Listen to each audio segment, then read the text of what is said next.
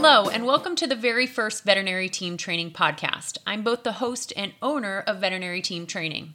Check out all of our other blogs and podcasts at vetteamtraining.com. The theme of Vet Team Training podcasts are going to be focused on the veterinary team, the health and the culture of the hospital team. So, for my very first podcast, I thought long and hard what is a topic that people really want to hear about, that people are struggling with in hospital teams? And I thought, let's talk about unicorns. I know what most of you were thinking, and that it was not that I was going to be talking about unicorns. You were probably thinking about healthy teams, Amy. How can we stop gossiping? How can we reduce the negativity? What about communication issues between different departments and different staff members? Don't worry, we're going to get to them in future podcasts, but I do think it's really important to talk about unicorns in the very first one. My parents will tell you I was a unicorn fanatic. Anything and everything that had unicorns on it, I wanted it. I grew up in the 1980s. This was the decade of bright, obnoxious colors, slap bracelets, jelly shoes, boom boxes, big hairs, and yes, lots of unicorns. Unicorns kind of were a big cultural star in the 1980s. Movies and television shows had unicorns featured in them. My Little Pony, Tom Cruise in Legend, those were big hits. The Last Unicorn is a cult classic. I encourage you to find it and watch it. It kind of has the whole meaning of life in it, all centered around unicorns. You could buy anything unicorn you could imagine figurines, stuffed animals, clothing galore. But then a dark period happened. In the 1990s and in the early 2000s, we don't know where the unicorns went.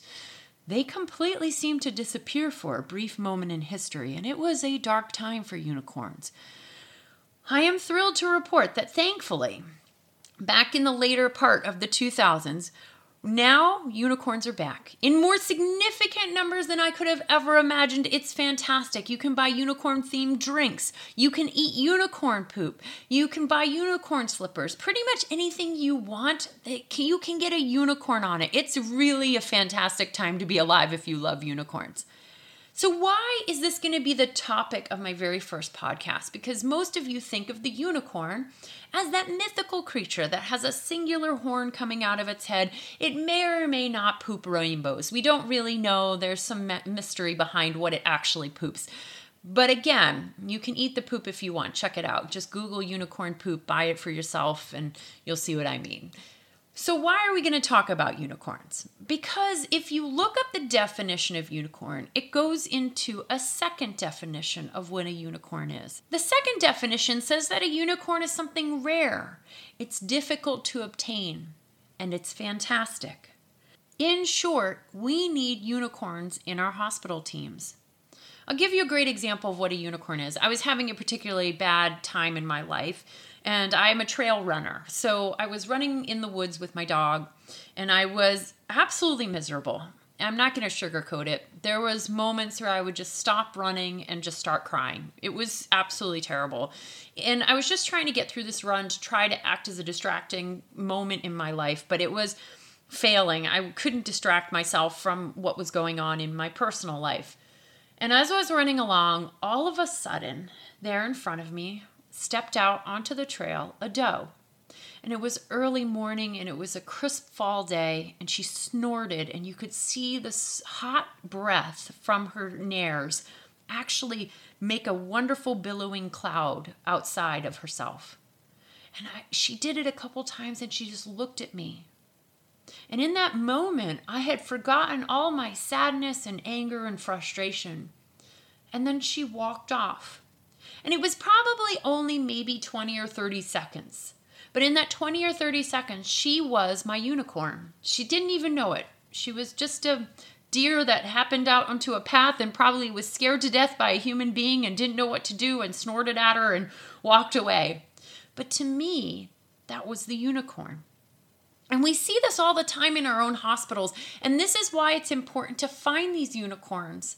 Maybe the unicorn comes to you in the form of a human being, or maybe it comes to you in the form of an animal. I'm a veterinary technician specialist in emergency critical care, and I don't work that many floor shifts, just a few a month. But I still get the opportunity to play in veterinary medicine. Emergency medicine can be really tough. You can start off with 10 patients in your critical care ward, and one hour later, you might have 25 patients. Clients are stressed at max capacity. They just saw their dog or their cat get hit by a car. Life and death are ever present in the emergency hospitals. Doctors write down orders quickly as veterinary technicians run around carrying them out, and the phones never stop ringing. And there, in the middle of the treatment area, there's an actual dumpster fire that's burning and rolling right through it. And nobody bats an eye because it's complete pandemonium.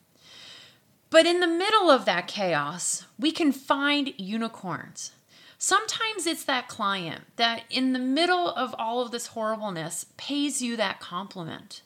Or all of a sudden, there's a puppy that licks your face. Maybe it is your teammate who comes up to you, pats you on the back, and says, You're doing a really great job today. And it's just enough of a moment for you to stop and smile inside just a tiny bit. Perhaps it's the team that works well together through a crisis, or you manage to place an IV catheter in a massively dehydrated patient, right? You did that. That was a pretty awesome moment. That's your unicorn moment. And so a unicorn is that person or thing that comes in, it makes all the rest of those things better, easier, and happier.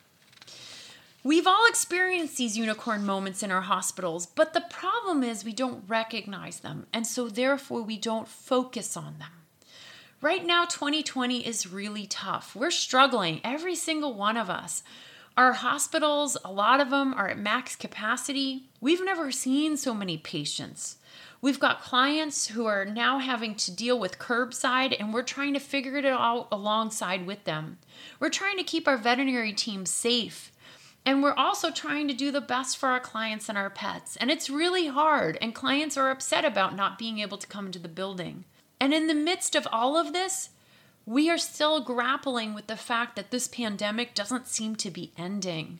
And there's literal, true life and death situations that are occurring both inside our veterinary hospitals and outside of our veterinary hospitals. And it can be all consuming and overwhelming to focus on the what ifs. And that's where the fear and the anxiety comes in because all we do is focus on those what ifs. This is where we need to focus and look to our veterinary patients for some help because they actually have the answers our dogs and our cat patients and those that we have in our family, they think about the here and the now and they don't tend to worry about the what ifs. They don't tend to dwell on the if I lose this toy, is my life going to be over? Or in my border collie's case, he doesn't think, my goodness, what happens if we run out of tennis balls? How am I going to manage? We may only be down to five tennis balls. It's kind of nice because he only focuses on the here and the now. We know this to be true because if you leave your house to go get the mail and you just walk out of the house for 30 seconds and come back in, you are back. And in the here and the now, you have both left and come back, and the coming back is what is celebrated by your pets, and they are so excited. Tails are wagging, cats are meowing, and they're so thrilled to see you because right here and now they're celebrating it. Our pets know how to celebrate every single unicorn moment, and they celebrate those unicorn moments with massive enthusiasm. If you show your dog a treat, they're, oh my gosh, you're giving me a, this is fantastic. Are you giving me this treat? This is the best treat in the whole world. I am getting a treat, right?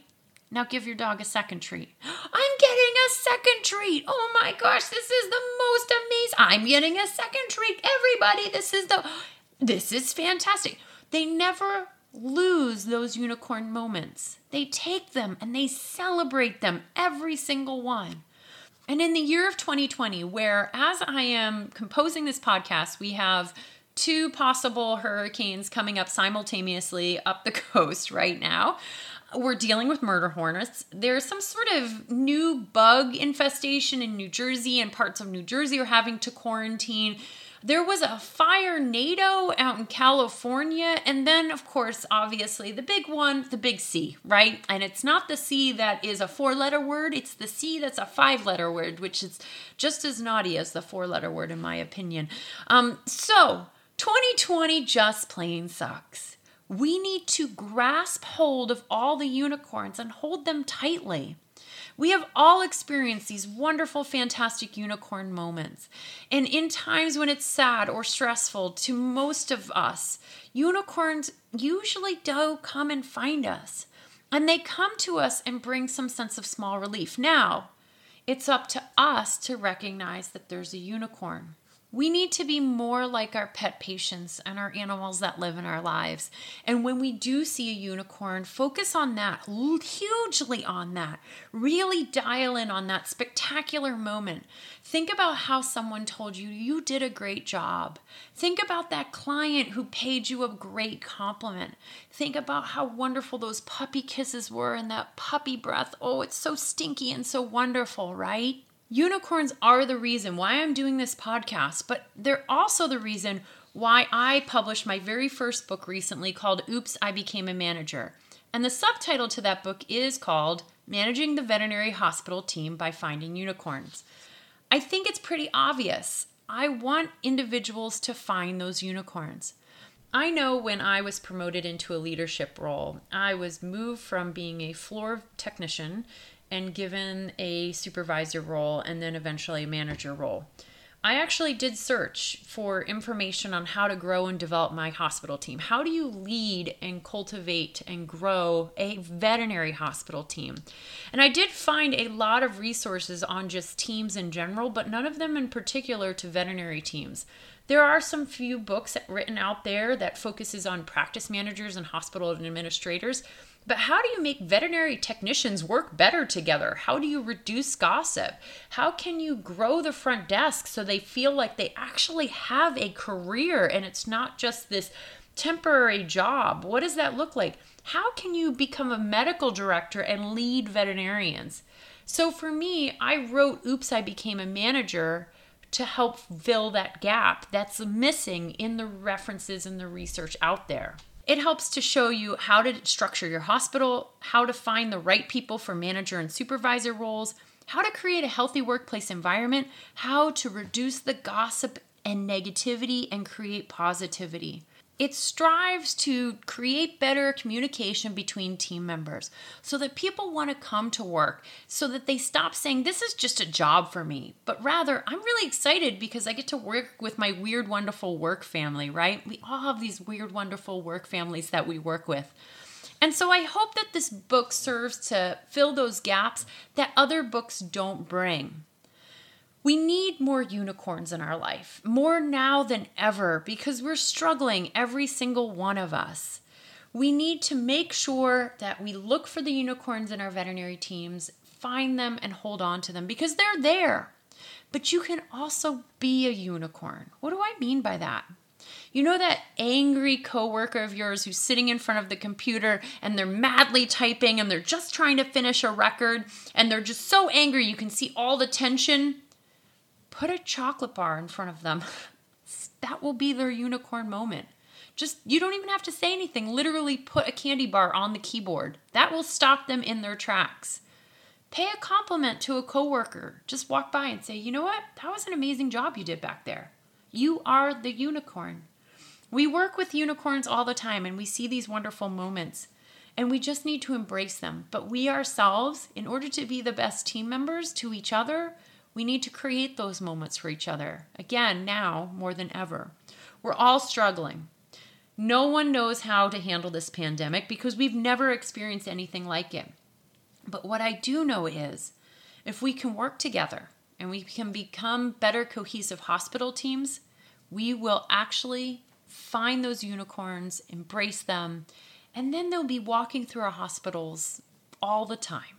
I look forward to my future podcasts in helping you to develop your unicorn teams. My next podcast is going to focus on assuming good intention. This is a game changer in life itself. Please check it out. Again, vetteamtraining.com. Thank you so much for your time. My name is Amy Newfield, the owner and host of Veterinary Team Training Podcasts.